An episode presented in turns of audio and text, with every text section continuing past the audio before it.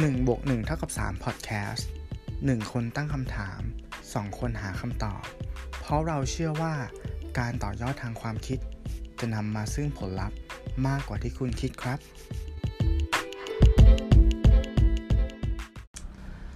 ถ้าพูดถึงความสุข ผมคิดว่ามันอาจจะเหมือนกับพื้นที่สีขาว อาจจะเป็นกระดาษสีขาวหรือผ้าสีขาว เพราะทุกครั้งที่เราจะปรุงแต่งความรู้สึก ความต้องการอะไรบางอย่างเนี่ย มันเหมือนกับการที่เราเติมสีลงไปในแบล็กกราวสีขาวอันนั้น ไม่ว่าคุณจะรู้สึกอย่างไร คุณอยากเป็นอะไร คุณอยากรวย คุณอยากมีสุขภาพที่ดี คุณอยากให้คนอื่นมีชีวิตที่ดี จุดกำเนิดตรงนั้นน่ะ ถ้าลบทุกอย่างออกไปอะผมคิดว่าคุณอยากมีความสุข หรือหลายๆครั้งที่คุณรู้สึกว่า คุณเศร้า คุณเหงา ถ้าลบความรู้สึกตรงนั้นออกไปอะลึกๆแล้วคุณก็อยากจะหลุดพ้นจากสถานการณ์ตรงนั้น เพราะว่าคุณอยากมีความสุข ดังนั้นมันสามารถพูดได้ไหมว่า ความสุขที่เป็นสีขาวเนี่ย มันคือวัตถุดิบตั้งต้นของอารมณ์ของความต้องการของอะไรทุกๆอย่างบนโลกใบนี้ มันอาจจะเป็นสิ่งเดียวนะ ที่เป็นความรู้สึกร่วมที่เราสามารถรู้สึกถึงมันได้อย่างเชื่อมโยง และชัดเจนที่สุด สีขาวครับ สีขาวคือความสุขหนึ่งบวกหนึ่งเท่ากับสามพอดแคสต์ EP ที่สี่สิบเจ็ด happiness ความสุขคืออะไร คุณอยู่กับผมโต้สิวัตรครับผมหนึ่งพิชาติครับ สวัสดีครับคุณหนึ่งครับสวัสดีครับคุณตู้สวัสดีคุณผู้ฟังด้วยนะฮะครับผครับมผม EP นี้ยอมรับว่าเป็น EP ที่น่าจะ abstract ที่สุดเท่าที่ เราเคยทำกันมาอืมนะฮะใช่ครับ เออเป็นทำไมถึหนังกเลืใจอกพอๆกับความรักเลยนะ คือเป็นเรื่องใช่ใกล้ตัวนะ แต่ว่ามันกว้างมากแล้วก็มีความเป็นปัจเจกสูง ไม่ตายตัวจริง ๆ แต่ละคนไม่ตายตัวแน่นอน แต่ผมขอถามก่อนว่าทำไมทำไมถึงเลือกหัวข้อนี้มาคุยกันในสัปดาห์นี้ อืมผมคิดว่าในช่วง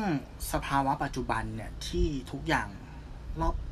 ข้างรอบกายเรามันดูเครียดไปหมดเนาะไม่ว่าจะเป็นเรื่องของวิกฤตอะไรต่าง ๆ ผมรู้สึกว่าเรามองหาความสุขกันเยอะขึ้น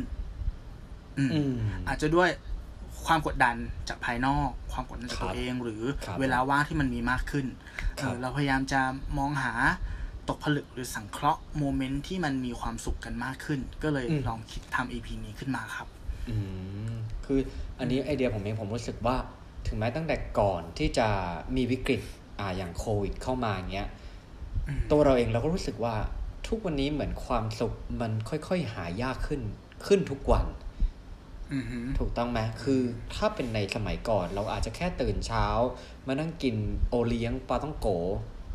มันก็คือความสุขแล้วในรูปแบบนั้น แต่คือทุกวันนี้มันเหมือนเราต้องวิ่งตามไปเร็วกว่าเดิมอีก โดยที่ไม่รู้ว่าเราจะเจอกับความสุขที่แท้จริงหรือเปล่า นะฮะอือหือเออ นี่คือความรู้สึกของผมอืมเห็นด้วยครับ เหมือนความต้องการความอยากของมนุษย์มันมันมากขึ้นตลอดเวลาเนาะดังนั้นอืมความสุขที่เราต้องการมันก็มันก็มากขึ้นเรื่อยๆ มันก็เป็นเรื่องที่เข้าถึงยากไขว่คว้าได้ยากขึ้นเรื่อยๆ หรือเปล่า ผมว่ามันเป็นเหมือน เหมือนน้ำอะความสุขนะอือฮึคือออฮึมันพร้อมที่จะเปลี่ยนแปลงรูปร่างได้ตลอดไปตามสถานการณ์นะฮะวัยวุฒิของเราอือฮึรวมถึงอืมปัจจัยอะไรหลาย ๆ อย่างนะฮะเพื่อประกอบขึ้นมาเป็นความสุขปัจเจกของแต่ละคนนะฮะอืมอยู่ด้วยว่าคุณผู้ฟังทุกวันนี้เนี่ย ยังมีความสุขกันดีใช่ไหมอืมผมฮะมันเชื่อว่าอย่างนั้นนะอืมมาร่วมค้นหาไปด้วยกัน มาร่วม หานิยามของคุณลึกๆ เพื่อได้กลับมาทบทวนตัวเองกันนะฮะ แล้วดูว่าอืมเราตีความ EP นี้ออกมายังไงบ้างฮะครับ โอเค เมื่อกี้คือนิยามที่คุณหนึ่งหามาหรือเปล่าครับ ที่บอกว่าความสุขเหมือนกับน้ำยังอันนั้นอ่าน้ำยัจิ้งมใช่ไหมอินโทรโอเค งั้นผมขอถามก่อนละกันว่าได้คุณหนึ่งนิยามความสุขว่าอย่างไรครับ อ่า อันนี้เป็นคำถามที่แอบบังเอิญเหมือนกันเพราะว่าจริง ๆ กาจะถามตู้เหมือนกันนะฮะ โอเค เออแล้วผัดกันคำขยายผัดกันผมใช่คำถามของผมคือ ผมจะให้นิยามแค่ประโยคเดียว ด้วย อ่าอ่านะฮะอืมอืมอืมสำหรับของผมเองอะ่ะอ่าความสุขเท่ากับความปกติ นะฮะเหมือนที่เราอาจจะโอเคเคยได้ยินบ่อยๆว่าคำว่าปกติสุขนะฮะอ่า อันนี้คือนิยามความสุขของผม โอเคอืมอืมเดี๋ยวสอะำจะว่ามาอ่าโอเคสำหรับผม ผมนิยามว่าความสุขคือการได้รับในสิ่งที่ต้องการครับ อ่าสนองใช่อะไรบาสงนอองย่างความต้องในการตัวเองของใช่ไหมใช่ใช่อืมอืมโอเคอ่า ขออธิบายคุณหนึ่งจะอธิบายเพิ่มเติมก่อนไหมของควาอ่ามใช่คำว่าความปกติงั้นเดี๋ยวขอขยายะครับผมนิดนึงแล้วกันนะฮะ ได้คำว่าปกตินะฮะปกติหรือว่าอืมปกติสุขที่เราพูดกันจนชินปากเนี่ยฮะเอ่อนิยามคำว่าปกติของผมคือ ไม่สุขไม่ทุกข์ กลางๆ ประคองความเป็นกลางๆ ไปเรื่อยๆนะฮะเหมือนว่ามีอะไรเข้ามากระทบกระทั่ง เราก็พยายามประคองจิตประคองใจ อาจจะไม่ยินดียินร้ายดูอาจจะค่อนข้างธรรมะนิดหนึ่งนะเราอจะทำในสิ่งที่จำเป็นต้องทำจริง ๆ กับชีวิตนะฮะผมรู้สึกว่าเมื่อเราประคองตัวเราเองให้อยู่ในความปกติอย่างเงี้ยไปเรื่อย ๆ เนี่ย พอมันโล่งมันโปร่งมันเบาเงี้ยความสุขมันก็จะเกิดขึ้นมาในใจอัตโนมัติ โดยที่เราอาจจะไม่ได้นิยามความรู้สึกเหล่านั้นว่าความสุขเลยด้วยซ้ำ เพราะว่านั้นมันเหมือนเป็นอืมความสุขที่แท้จริงนะสำหรับสำหรับตัวผมนะ แต่ว่าครับเราจริง ๆ เราในวิชาความสุขศาสตร์เนี่ย ผมเชื่อครับว่าผมเราก็เป็นแค่นักเรียนอนุบาลหรืออาจจะแค่นักเรียนที่อยู่ในเนอร์เซอรี่เท่านั้นเอง มันยังมีอะไรที่เราต้องค้นหาอีกอีกเยอะ แล้วก็ยังไม่รู้ว่าจะค้นหาเจอในชีวิตนี้ด้วยหรือเปล่านะฮะ มันไม่มีใครตอบได้จริงๆนะฮะอะแล้วของคุณตู้นะฮะ ครับ ผมมองว่า ผมอยากได้นิยามความสุขที่มันเป็นสากลอ่าที่เป็นนิยามที่สามารถใช้ได้กับทั้งคนจน คนรวยอืมคนมีศาสนาอืมคนไม่มีศาสนาอืมดังนั้นเลยคิดว่า เออ การได้รับในสิ่งที่ต้องการนั่นแหละ คือนิยามความสุขของผม คือต่อให้คุณคิดว่า คุณอยากให้โรคนี้ดีขึ้นใช่ไหมครับ หรือคุณอยากให้คนอื่นมีชีวิตที่ดีขึ้น คือคุณคิดดีอะนะ เออ สุดท้ายแล้วถ้ามันเป็นอย่างนั้นจริงๆอะคุณก็ได้รับความสุข เพราะคุณต้องการให้เขาดีขึ้นเนาะคุณอยากรวย คุณอยากประสบความสำเร็จอืมเมื่อคุณได้รับคุณก็มีความสุข อืมมหรือถ้าจะอธิบายในเชิงวิทยาศาสตร์ก็คือ moment ที่เหมือนสมองเรามันหลั่งสารพวกเอ็นดอร์ฟินโดปามีนออกมานั่นแหละ สารความสุข ก็คือเราได้รับในสิ่งที่เราต้องการ ความต้องการนั้นมันก็มันก็ค่อนข้างจะกว้างแหละว่าเราต้องการอะไรเนาะเพื่อตัวเองหรือเปล่า เพื่อคนอื่นหรือเปล่า เพื่อโลกหรือเปล่า ไม่มีผิดไม่มีถูก อืม แค่ว่าคุณต้องการอะไรบางอย่าง แล้วคุณได้รับ คุณก็จะมีความสุขเนี่ยคือนิยามของผม ก็คือเท่ากับว่ารวมในส่วนของฝั่งที่ว่าเราอาจจะมองในส่วนของวัตถุนิยมด้วยถูกต้องไหมฮะ ใช่ครับ ถูกต้องมเมื่อปรารถนาสิ่งใดก็ใช่ถ้าได้มาก็คือเหมือนเติมเต็มเนาะใช่ เออ เหมือนคุณเอาความรู้สึก ไปผูกไว้กับอะไรอะ่ะ แล้วเมื่อในจุดที่คุณดึงสิ่งนั้นลงมาแล้วมันอยู่ในมือของคุณอะเนาะนั่นแหละคือคุณได้รับความสุข ผมรู้สึกว่ามันเหมือนเป็นเรื่องที่เราได้คุยกันในอีพีที่แล้วนะฮะว่าเหมือนเราเอาความสุขไปแขวนไว้กับอะไรบางอย่างอืมใช่ใช่อ่าใช่อืมโอเค เดี๋ยวเราจะมาขยายหมวดนี้กันแล้วกัน วันนี้ใครจะเริ่มก่อน โอเค อ่า ผมก็ได้หัวข้อผมขออ่าอ่าข้อมูลอ่าดูว่าโอเคตกผลึกอะไรมา ส่วนใหญ่วันนี้จะต้องบอกคุณผู้ฟังก่อนว่า ด้วยความที่ว่า topic ค่อนข้างเป็นนามธรรมเนี่ย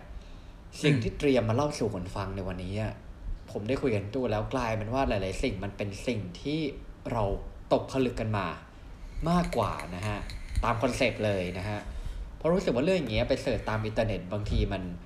มันค่อนข้างกว้างมากเลยเนาะค่อนข้างกว้างแล้วก็มัน รู้สึกว่ามันเป็นความสุขที่ดูเป็นอะไรที่เข้าถึงยากด้วย แล้วก็ในข้อมูลบางส่วนรู้สึกว่ามันเป็นความสุขสไตล์แบบปัจทุนเจกนิยมเกินไปแบบเอออ๋อไลฟ์โค้ดเกินไปอะไรอย่างเงี้ยที่มันดูพูดเอาหล่อเราอ่าไม่อยากได้อะไรแบบนั้นเราอยากได้อะไรที่บอกว่าเรากลั่นกรองมาจริง ๆ ซึ่งก็ไม่รู้นะว่ามันจะผิดหรือถูกแค่ไหน แค่ว่าเราคิดว่าเราจะพยายามพูดให้เป็นกลาง แล้วก็ไม่ตัดสินใครได้ แล้วเราก็อยากดูหล่อด้วยในเวลาเดียวกันนะฮะนิดนึงไม่รู้จะทำได้หรืออะไรเปล่าอย่างเงี้ยโอเคว่ามาเลยฮะครับผม สิ่งที่ผมคบคิดได้เกี่ยวกับความสุขเนี่ยนะ ผมคิดว่า ความสุขเนี่ย เวลาคุณเอาไปผูกไว้กับอะไรอะสิ่งที่คุณต้องมองก็คือว่า ต้นทุนของความสุขนั้นนะมันมากแค่ไหน อืมอธิบายง่ายๆคืออะอย่างเช่นช่วงนี้เนาะที่เรากักตัวกันอยู่บ้าน รายได้เราลดน้อยลง เมื่อก่อนคุณอาจจะมีความสุขกับการกินสักอ่ากาแฟแพงๆสักแก้วหนึ่งอืมในแบรนด์ที่เรารู้จักกันดีอืมทุกวันนี้เนี่ย คุณอาจจะปรับลดมันลงมาใช่ไหมครับ เหลือเป็นกาแฟซองก็ได้ แต่เมื่อถึงจุดจุดหนึ่งแล้วเราจะรู้สึกว่า เออ สุดท้ายแล้วอะเรามีเท่านี้อะเราได้กาแฟแบบเนี้ย เราก็มีความสุขกับมันได้ อืม อืม ในมุมกลับกัน นั่นก็หมายความว่า ถ้าคุณมี ถ้าคุณพร้อม คุณจะไปไขว่คว้าอะไรที่มันดูใหญ่ ดูแพง ดูสูง มันก็เป็นสิทธิ์ของคุณนะ เออ มันเป็นเรื่องที่เราไม่ควรตัดสินว่า เฮ้ยทำไมเธอ กินกาแฟแพงๆวะ มันดูไม่คุ้มกันเลย ผมคิดว่ามันไม่ถูกอืมถ้าเขาทำแล้วเขามีความสุขอะแล้วมันเป็นชีวิตเขาอะผมคิดว่ามันก็เป็นสิทธิ์ของเขา อันนี้คือประเด็นแรกที่ผมได้มา เออ มันเป็นเรื่องของของบุคคลนะ อย่าครัไปบตัดสินกัน อืมครับข้อสองก็คือ เงินมันทำให้เรามีความสุขหรือเปล่า เออ อันเนี้ยมันก็มันมาจากอีพีนึงที่ตู้เคยอัดไปแล้วแหละ ตู้ยอมรับว่าเงินมันทำให้เรามีความสุข แต่อ่ามัมันจะไม่ได้ขึ้นแบบ มันจะเป็นจุดหนึ่งที่ขึ้นเป็นกราฟ exponential หมายถึงว่าขึ้นแบบเป็นทวีอะใช่ปะครับ แต่ว่าจากการวิจัยอะเขาบอกว่าไอ้จำนวนเงินที่ทำให้เรามีความสุขเพิ่มมากขึ้นเนี่ย มันจะไปหยุดอยู่ที่ประมาณ2 0 0 0 0 0บาทอืมหมายถึงว่าจากนั้นอะ คุณจะเพิ่มจากสองแสนเป็นห้าแสนห้าแสนเป็นสิบล้านสิบล้านเป็นพันล้านเนี่ยไอเกรดความสุขคุณอะ มันจะไม่ได้ขึ้นเยอะแบบนั้นละมันไม่ได้ขึ้นในอัตราเดียวกัน ดังนั้น การที่จะมีความสุขอะมันไม่จำเป็นต้องมีเงินมากอ่ มากขนาดใหญ่ค้ำฟ้าเราก็มีความสุขได้อ่าอืมอ่าอ่าเออคนเฮ้ยคนคนไปทดสอบก็เก่งนะ ว่ารู้มาได้ยังไงว่าสองแสนบาท อืม ใช่อืมอันเนี้ยมันเป็นการครับทำรีเสิร์ชจากกลุ่มเป้าหมายใหญ่ แล้วใช้เวลานานมันจะได้ตัวเลขประมาณนี้คบจริงหรือเปล่าที่ว่ามันเหมือนกับว่า คือพออันนี้มองในแง่มุมสมมติว่าถึงยอดนี้อย่างที่คุณตู้บอกมาแล้วความสุขเราอืมคือคนเราอะ คือมันมันจะ ผมไม่แน่ใจว่าระดับของความสุขมันเคยมีความวัดว่า มีความสุขแบบเล็กน้อย ความสุขปานกลางหรือความสุขมาก มันมีอย่างนี้หรือเปล่าคือมันก็มีความสุขก็คือมีความสุขแล้วมันก็มีรีเสิร์ชแบบนั้นเหมือนกันนะ เหมือนหรอทำเป็นอ่าการให้คะแนนในแง่ต่างๆของชีวิตอะแล้วเอามาเวทสกอร์มาเป็นคะแนนออกมาอย่างเงี้ยอืมอ๋อเหรอคือคนที่มีเงินถึงจุดนี้แล้วอะเขาจะมีคุณภาพชีวิตที่ดีไงอ่าเออเขาจะมีบ้านที่เขามีบ้านเนาะเขามีรถเขามีอนาคตให้ลูกเขา มันเป็นวงอืมเงินที่เหมือนกับว่าสามารถ cover คุณภาพในชีวิตสิ่งที่จำเป็น ในสิ่งที่จำเป็นณใช่ณโลกได้ปัจแล้จุวบันนี้ อืมโอเค ดังนั้นโอเคการที่มีมากกว่านั้นอะ มันก็จะไปจบอยู่ในพวกของฟุ่มเฟือยละอาจผมจะคิดว่านะเออควาที่มันป็ไเกินจำได้ะเป็นอะไรอย่างเงี้ย อ่าอ่าใช่อ่าอืม โอเค ต่อเลยฮะ ครับผม อีกอันหนึ่งก็คือ อย่าลืมว่าการเปรียบเทียบอะ มันเป็นสิ่งที่ฝังอยู่ในสมองของมนุษย์ หอ่าลาย ๆ ครั้งเรารู้สึกทุกข์เพราะว่าเราไปเปรียบเทียบเรากับคนอื่น อืม อืม คือมนุษย์จริงฮะใช้การเปรียบเทียบในการคำนวณอะไรต่างๆอยู่แล้ว อย่างเช่น ปกติเวลาคุณจะคำนวณความสูงของบางสิ่งบางอย่างเนาะ แล้วคุณไม่มีมาตรฐานอะคุณก็ใช้การเปรียบเทียบใช่ไหมอืมคุณจะอธิบายอะไรให้เพื่อนฟัง คุณก็ยกตัวอย่างโดยการเปรียบเปรยเปรียบเทียบ ดังนั้นเราอืมเปรียบเทียบในชีวิตประจำวันเยอะอยู่แล้ว แล้วมันก็เป็นอืมระบบออโต้ของเราที่เราจะมักเอาชีวิตเราอะไปเปรียบเทียบกับคนอื่น ครับ อย่างที่เราเคยคุยกันว่า เราจะรู้สึกทุกข์เนาะเวลาเราอยู่กับอินสตาแกรมหรือ Facebook มากเกินไป เพราะทุกคนอ่าต่างก็งัดของดีมาโชว์กันแน่นะครับนอนดังนั้นการใช้มันในมุมกลับอะ มันก็มีประโยชน์เหมือนกัน ก็คือการมองคนที่ต่ำกว่าเราอืมมันจะทำให้เราเข้าใจว่า เออ เราอยู่ตรงจุดนี้เนี่ย มันก็ดีแค่ไหนแล้วใช่ไหมแต่คว่ารับบางทีอย่างนั้นมันจะไม่สามารถหา หรือหาได้ยากในในสื่อโซเชียลนะ ถูกต้องใช่ไหมใช่ เพราะแต่ละคนใช่ก็คือจะเป็นด้าน social ด้านบวกเข้ามาหากันอยู่แล้วนะฮะอืมดังนั้นโอกาสที่คุณจะเข้าไปแล้วคุณจะรู้สึกดีขึ้นอะ ผมว่ามันก็ยากอยู่นะ ใช่ครับผมก็ยากอ่าโอเคอืมอือฮึคล้ายแล้วๆก็มีคล้ายๆที่ผมเตรียมมาอยู่เหมือนกันนะเนี่ย โอเคอืมข้อสุดท้ายก็คือครับผมรู้สึกว่าหลาย ๆ ครั้งอะ เราควรจะมองความสุขในภาพรวมอืมมากกว่าบางอืมจุด มันจะมีหลายๆช่วงในชีวิตนะที่ผมเป็นหรือผมคิดว่าคุณผู้ฟัง หรือคุณหนึ่งก็อาจจะเคยเป็นที่รู้สึกว่าทำไมชีวิตเรามันแย่จัง แต่ถ้านะตอนที่เรารู้สึกอย่างนั้นอะเราลองถอยตัวเองกลับมา แล้วมองตัวเองในภาพใหญ่อืมมองตัวเองในรอบเดือนหนึ่งรอบปีหนึ่งอืมรอบสิบปี มองไทม์ไลน์ของตัวเองแล้วรู้สึกว่า เอ้ย ชีวิตเรามันก็ไม่ได้แย่ขนาดนี้หว่า แค่มันก็แค่ช่วงนี้เท่านั้นเองมอะไรแบบเนี้ย อืมยิ่งหรือจะพูดถึงการทำงานก็ได้อืม การทำงานแต่ละวันอาจจะเครียดนะ แต่ถ้าเรามองในภาพรวมว่า เออ เราทำไปเพื่ออะไรใช่ไหมครับ เราไต่เต้ามาตรงถึงจุดนี้ได้อย่างไร เราได้เงินเดือนขนาดไหนอะไรแบบเนี้ยหรืออย่างน้อยก็มีงานทำอะไรอย่างนี้ เออหรืออย่างน้อยก็มีงานทำใช่เออ มันทำให้ผมคิดถึงคิดถึงท่อนหนึ่งในเพลงของของพี่เล็กเกรซี่คาเฟ่เลยอะ มันจะมีเพลงชื่อว่าเมฆใต้น้ำมั้งถ้าจำไม่ผิดอะ แล้วจะร้องประมาณว่าแบบ เหมือนภาพที่เธอเป็นอะ จริง ๆ มันอาจจะเป็นภาพฝันของใครคนอื่นก็ได้เออเท่ากับว่าเท่ากับว่าถ้าณวันที่เราอาจจะกำลังแบบพอประสบปัญหาแล้วเราเกิดความทุกข์อะไรบางอย่างเนี่ย อย่างที่คุณตู้บอกเลยว่ามันถอยเข้ามาหน่อยมองในมุมกว้างขึ้นแต่ตัวผมเองผมก็ยอมรับบางที เราก็ยังทำไม่ค่อยได้เหมือนกันเออ ก็ต้องฝึกกันอยู่ ก็ยังเป็นนักเรียนอนุบาลอยู่ ใช่ครับ โอเค ของผมก็ประมาณนี้ครับ อืม โอเคฮะค่อยๆทยอยความสวยงามละมุนละไมนะ EP นี้ครับ ของผมนิยามนะฮะจากที่น้ำจิ้มเกริ่นไปว่านิยามของผมคือความปกตินะฮะหรือว่าปกติสุขนั่นเองนะครับ แต่ว่าตัวผมเองผมรู้สึกพออยากจะแยกออกมาในเรื่องของความสุขเป็นสองหมวดใหญ่ ๆ ผมแยกออกมาได้สองหมวดฮะ ข้อแรกคือสุขกายนะฮะความสุขนิยามผมข้อแรกสุขกาย สุขกายเป็นยังไง สุขกายสำหรับผมเนี่ย มันคือถ้าคำที่เราคุ้นเคยอะ ผมจะคิดถึงคำว่าความสบายคือการที่เรามีความสุขกายเนี่ย มันเหมือนกับว่าเราอาจจะได้นั่งบนโซฟานุ่มๆสักตัวหนึ่งเปิดแอร์เย็นๆ มีกลิ่นหอมๆอะไรนะฮะ ก็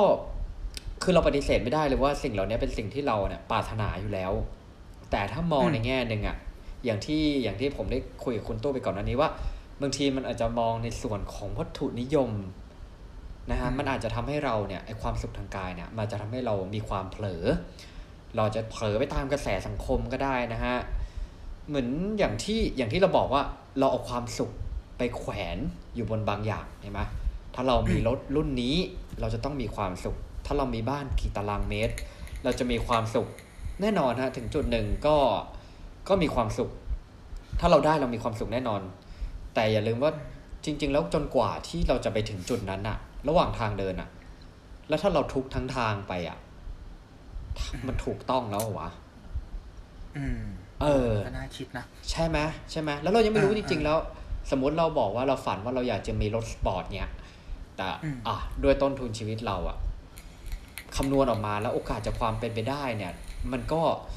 เปอร์เซ็นต์มันอาจจะไม่ได้เยอะขนาดนั้นที่เราจะเป็นไปได้ว่าเราจะมีรถสปอร์ตมันอาจจะดีแหละครับ ที่เราเอาสิ่งนั้นมาทำให้เราผลักดันตัวเองนะฮะแต่บางทีมันอาจจะว่างทางอะมันอาจจะเกิดความเครียดจนกลายเป็นความทุกข์และอย่างที่เรารู้ว่าความทุกข์มันก็เป็นบ่อกเกิดของอะไรหลาย ๆ อย่างใช่ไหมเออ กว่าเราจะไปถึงจุดนั้น ซึ่งเราไม่รู้ว่าเราจะเดินไปถึงจุดนั้นหรือเปล่าเนี่ยแต่ว่าเรารู้รู้แล้วว่าระหว่างทางอะ เราแบบ ทุกแน่นอนอะแล้วบางทีพวกนี้อย่างที่คุณตู้บอกอะผมว่าเหมือนเวลาเราอยากได้โทรศัพท์เนี้ยความฟินอะไม่คือตอนได้เว้ยเออ แต่พอได้มาแล้วอะบางทีความสุขเหล่านั้นมันมันหายไป นี่ยังไม่นับว่าเราไปผ่อนด้วยนะเออ ไอ้วันที่ได้เนี่ยมีความสุข แต่ระหว่างนั้นอะมันอาจจะกลับปรับเปลี่ยนกลายเป็นความทุกข์ที่มันมากกว่าก่อนที่เราจะได้ของสิ่งนั้นก็ได้ เออเพราะเราต้องไปผ่อนไงมีดอกเบี้ยไงแล้วถ้าเราผ่อนไม่ไหวนะแล้วอย่างเราเจอสถานการณ์ที่เราไม่ได้คาดการอย่าง อย่างทุกวันนี้ที่เราเจอถูกต้องไหมนะฮะแล้วผมว่าสิ่งหนึ่งที่มันแปลกคือ คนเราอะรายจ่ายของคนเราอะ มักจะแปรผันตรงกับรายรับเว้ยเออ ผมเจอคนรอบตัวหลาย ๆ คนที่เหมือนอ่าพอทำงานเงินเดือนเท่านี้ รายจ่ายก็จะประมาณนี้ แต่พอเงินเดือนเพิ่มขึ้นดาสมมติสองเท่าเนี่ยรายจ่ายก็จะเพิ่มตาม อืมเออ เป็นความสามารถพิเศษของมนุษย์ ใช่ เออ เป็นความสามารถ คือมันสามารถขยายตัวได้ทั้งที่ เราก็สามารถใช้ชีวิตอย่างเดิมได้ เออ อะไรอย่างนี้ เออ นะฮะ อาจจะด้วยความที่เป็นหน้าเป็นตาทางสังคมด้วยอะไรหลายอย่าง มันมีบอกผมแล้วว่า มันมีอะไรหลายอย่างจริงแล้วความสุขอันนั้นมันอาจจะเหมือนคำที่วิลสมิธเคยพูดว่าจริงๆแล้ว คนส่วนใหญ่ล้วนแต่ซื้อสิ่งของที่เขาไม่ชอบเพื่อไปอวด คนที่เขาไม่ชอบเหมือนเราเอาความสุขไปแขวนอยู่บนอะไรก็ไม่รู้อะไรเงี้ยอืมผมขอเสริมนิดนึงพอที่คุณหนึ่งพูดแล้วมันมันปิ๊งขึ้นมานิดนึงเออเวลาเราซื้อสักอย่างเนาะอย่างที่คุณหนึ่งบอกอะผมอยากให้คิดด้วยว่าณวันที่เราได้มาแล้วเนี่ยไอสิ่งสิ่งนั้นอะมันจะมีเรื่องราวของมันซ่อนอยู่ครับก็คือมันจะเป็นสิ่งที่เราจะจำได้ทุกครั้งที่เราเห็นมัน อย่างเช่นมือถือ ถ้าคุณซื้อมาด้วยการที่คุณทำงานหาเงินครับครับเก็บตังค์ มาเป็นระยะเวลาหนึ่ง แล้วซื้อมันมา ทุกครั้งที่คุณมองมัน คุณจะรู้ว่าคุณพยายามแค่ไหนแล้วได้มันมา คุณจะมีความสุข แต่ถ้าคุณได้มันมาด้วยวิธีที่ผิดๆอย่างเช่น ขโมยอ่าใช่ไหมครับ ไปโกงใครมาอ่าทุกครั้งที่คุณมองมันอะ มันก็ย้ำเตือนว่าคุณได้มันมาอย่างผิดๆอันเนี้ยก็คือสิ่งที่เราต้องคำนึงถึงด้วยว่า เออ เราได้มันมาอย่างไรใช่ไหมแล้วไอ้เรื่องราวที่มันฝังอยู่ในของชิ้นนั้นอะ มันจะเตือนเราแบบไหน เตือนมันในเป็นแง่ที่มันดีภาพในแง่สะที่มันไม่ท้อนดีของตัวเรา ใช่ครับ อืม นั่นแหละครับครับ อันนี้คือเรื่องของสุขกาย หมวดแรกครับนะฮะแน่นอนนะหมวดที่สองก็จะเป็นเรื่องของสุขใจนะฮะครับผมคำว่าสุขใจเนี่ยทำให้ผมคิดถึงเพลงเพลงหนึ่งนะฮะโอ้วันนี้ EP เพลงหรือเปล่านะฮะคือ ชื่อเพลงนี้เลยชื่อเพลงว่าสุขใจ ไม่รู้คุณตู้เคยได้ฟังหรือเปล่านะฮะคนร้องอ่านามว่า Little Fox Little Fox เนี่ยจริงๆคือเป็นศิลปินไทยนะฮะ หรือว่าจริงๆเราอาจจะรู้จักในชื่อของคุณจีนมหาสมุทร อ่าเคยเป็นนักร้องนำวงซาเลว่าบัสตาหรือว่าเป็นพระเอกอ๋อของโอเคหนังเรื่องหมานคร ครับ อ่า คุณจีนเนี่ยเป็นผมว่าชอบเขาเพลงแบบละมุนมากนะฮะเขาเคยออกชื่อเพลงสุขใจ ถ้าไปหาฟังน่าจะต้องหาฟังบน SoundCloud หรือว่า YouTube นะ เคยเสิร์ช Spotify ไม่เจอเหมือนกัน มีท่อนหนึ่งของเพลงสุขใจนะฮะเขาร้องว่าหากทรัพย์สินที่มีคือเวลา ตัวฉันนั้นก็คงจะเป็นเศรษฐีผู้มั่งมี เออ เพลงเนี้ย มันเป็นหนึ่งเพลงที่ทุกครั้งที่ผมได้ฟังอะ มันเหมือนเป็นการอืมเตือนสติเราให้ให้เราได้ได้คอยทบทวนตัวเองเสมอบางทีเราทำอะไรทุกอย่างให้มันดู ดูเร็วเพื่อให้เราทันตามกระแสสังคม หรือว่าเราทันตามการวิ่งของสนามที่คนอื่นสร้างขึ้นมาก็เป็นได้นะฮะอืมสุดท้ายคือเราพอเรามามาทบทวนแล้วจริง ๆอะ มันเป็นความสุขที่แท้จริงจริงหรือเปล่า นะฮะอืมและด้วยด้วยตัวผมเองอะจริง ๆ ผมเป็นคนที่ค่อนข้างเครียดง่าย แล้วรู้สึกว่าทุกวันนี้เครียดได้ง่ายขึ้นเรื่อยๆไปอีกนะอืมเออเพราะด้วยปัจจัยหลายๆอย่าง หรือกระแสสังคมอะไรหลายๆอย่างนะฮะเออ เรามักจะถามตัวเองอย่างเสมอๆว่าแบบว่า บางครั้งชีวิตมันไม่ได้มีปัญหาอะไรมากมายขนาดนั้น ถ้าเทียบกับคนอื่นแล้ว แต่ทำไมเรายังไม่รู้สึก ไม่รู้สึกเติมเต็มสักทีคือถ้าพูดคำว่าสุขใจเนี่ย ทำให้ผมเนี่ยสามารถที่จะเชื่อมต่อไปอีกคำหนึ่งเนี่ยก็คือคำว่าเบานะฮะอืมในนิยามของผมคำว่าเบาเนี่ย มันเหมือนเป็นการที่เราไม่มีอะไรต้องเครียด ต้องคุ้นคิด ไม่มีตะกอนอะไรในใจหรือในสมองทำให้เรารู้สึกว่าเราลอยตัว คุณตู้เคยมีความรู้สึกแบบนั้นไหมมีมีมีมีเออ แล้วมันความสุขมันจะเกิดขึ้นมาเนาะโดยที่เราไม่ได้อาจใช่ไม่ได้เรียกมันว่าความสุขอะ อืม เออ เออ มันก็พูดยากเหมือนกันเนาะหมายถึงว่าเราก็ไม่ได้ได้อะไรนะ แต่ว่ามันเป็นช่วงเวลาที่แบบว่ามันไม่ต้องคิดอะไร มันไม่มีอะไรต้องรับผิดชอบ ไม่ต้องเครียด มันก็รู้สึกว่า เอ้ย มันก็แฮปปี้ดีนะ กับอะไรแบบนี้อะไรอย่างเงี้ย อืม จริงฮะ เนี่ยแหละ อันนี้คือเรื่องของสุขใจ แล้วพอผมก็เลยเอามาขมวดรวมกันคำว่าสุขกาย นิยามคือสบาย สุขใจ นิยามคือเบา ผมก็เลยตีความออกมาว่าชีวิตที่ทั้งจะมีความสุขกายและสุขใจเนี่ย มันน่าจะเป็นชีวิตที่ดูเบาสบาย แล้วเมื่อไหร่ที่ชีวิตเราเบาสบายเนี่ย จุดนั้นน่ะความสุขเนี่ยอาจจะผุดขึ้นมาเองโดยที่เราไม่รู้ตัวด้วยซ้ำว่าสิ่งเนี้ยเนี่ยมันเรียกว่าความสุขของเราฮะอืมอันนี้คือสองหมวดใหญ่ๆที่ผมได้ตกผลึกมา สวยงามครับโอเคสวยงามทำไมต้องทำเสียงสองด้วยครับเฮ้ย ไม่ได้เสียงสองวันนี้มาแบบว่า คนมีความสุขอ่าละมุนละม่อมมากละมุนละมุนพูดไปยิ้มไปนะฮะ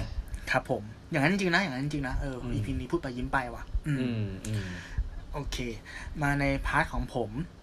ผมจะมาแชร์ถึงบุคลิกของคนที่มีความสุขละกัน เราเรียบเรียงมาสี่ข้อ ว่าเออครับเนี่ยผมอันนี้มันคือสี่บุคลิกนะ ที่อ่าคนมีความสุขส่วนใหญ่เขามีกันนะครับอ่าอันแรกก็คือ เขาจะเป็นคนที่นับถือตัวเอง อืมอืมก็คือฮะถ้าอธิบายง่ายๆคือคนที่ชื่นชอบในตัวเองอะ่ะ ไม่บูลลี่ตัวเอง แล้วก็พูดแต่เรื่องดีๆให้ตัวเองฟังนะครับ ในแง่หนึ่งก็คืออันดับแรกเลยผมว่าคนที่มีความสุขเนี่ย เขาต้อง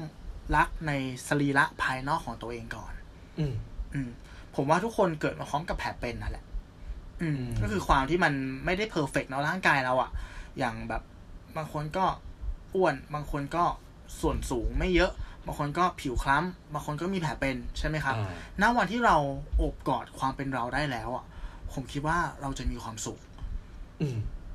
อืม คือเราจริงจะไม่ครับจริงรู้สึกแย่เวลาอยู่หน้ากระจกเนาะ อืม แล้วเราจะขับ แล้วเราขับความเป็นตัวเองที่แท้จริงออกมา ผมว่าทุกคนมันก็มีดีในตัวเองเนาะ ใช่ใช่เออ อยู่ที่ว่าจะเป็นจังหวะหรือโอกาสที่เขาได้มีโอกาสแบบขับตัวเองออกมาได้มากน้อยขนาดไหน อืมณวันนั้นอะพอเรายอมรับตัวเองได้แล้วอะเหมือนเราจะอืมปลดอะไรบางอย่างออกไปจากตัวเราเว้ยแล้วเราจะเบาขึ้น อืมอืมอีกแง่หนึ่งที่อยู่ลึกกว่านั้นก็คือเรื่องของความคิดเนาะก็คือนับอืมถือในความคิดตัวเอง นับอืมถือในเสียงตัวเองอืมนับถือในการตัดสินใจของตัวเองนะครับอืมก็คือทั้งด้านภายนอกและภายในอั นนี้คือข้อหนึ่งครับข้อสองก็คือคนมีความสุขเนี่ย เขาจะมีชีวิตที่ควบคุมได้ อืมอืม ไม่ว่าจะเป็นในแง่ของการวางแผนชีวิตเนาะอืมเออการทำงานในทุก ๆ มิติของชีวิตนะครับ ถ้าคุณมีความสามารถในการควบคุมชีวิตตัวเองอืมชีวิตคุณไม่ได้ไปอิงอยู่กับใคร อยู่กับองค์กรไหน หรือหน่วยงานใดอืมชีวิตที่มัน เอาอย่างตอนเนี้ยผมมองว่า ถ้าคนที่สามารถ ปลูกอาหารทานเองได้อะเขาจะไม่ค่อยเครียดนะ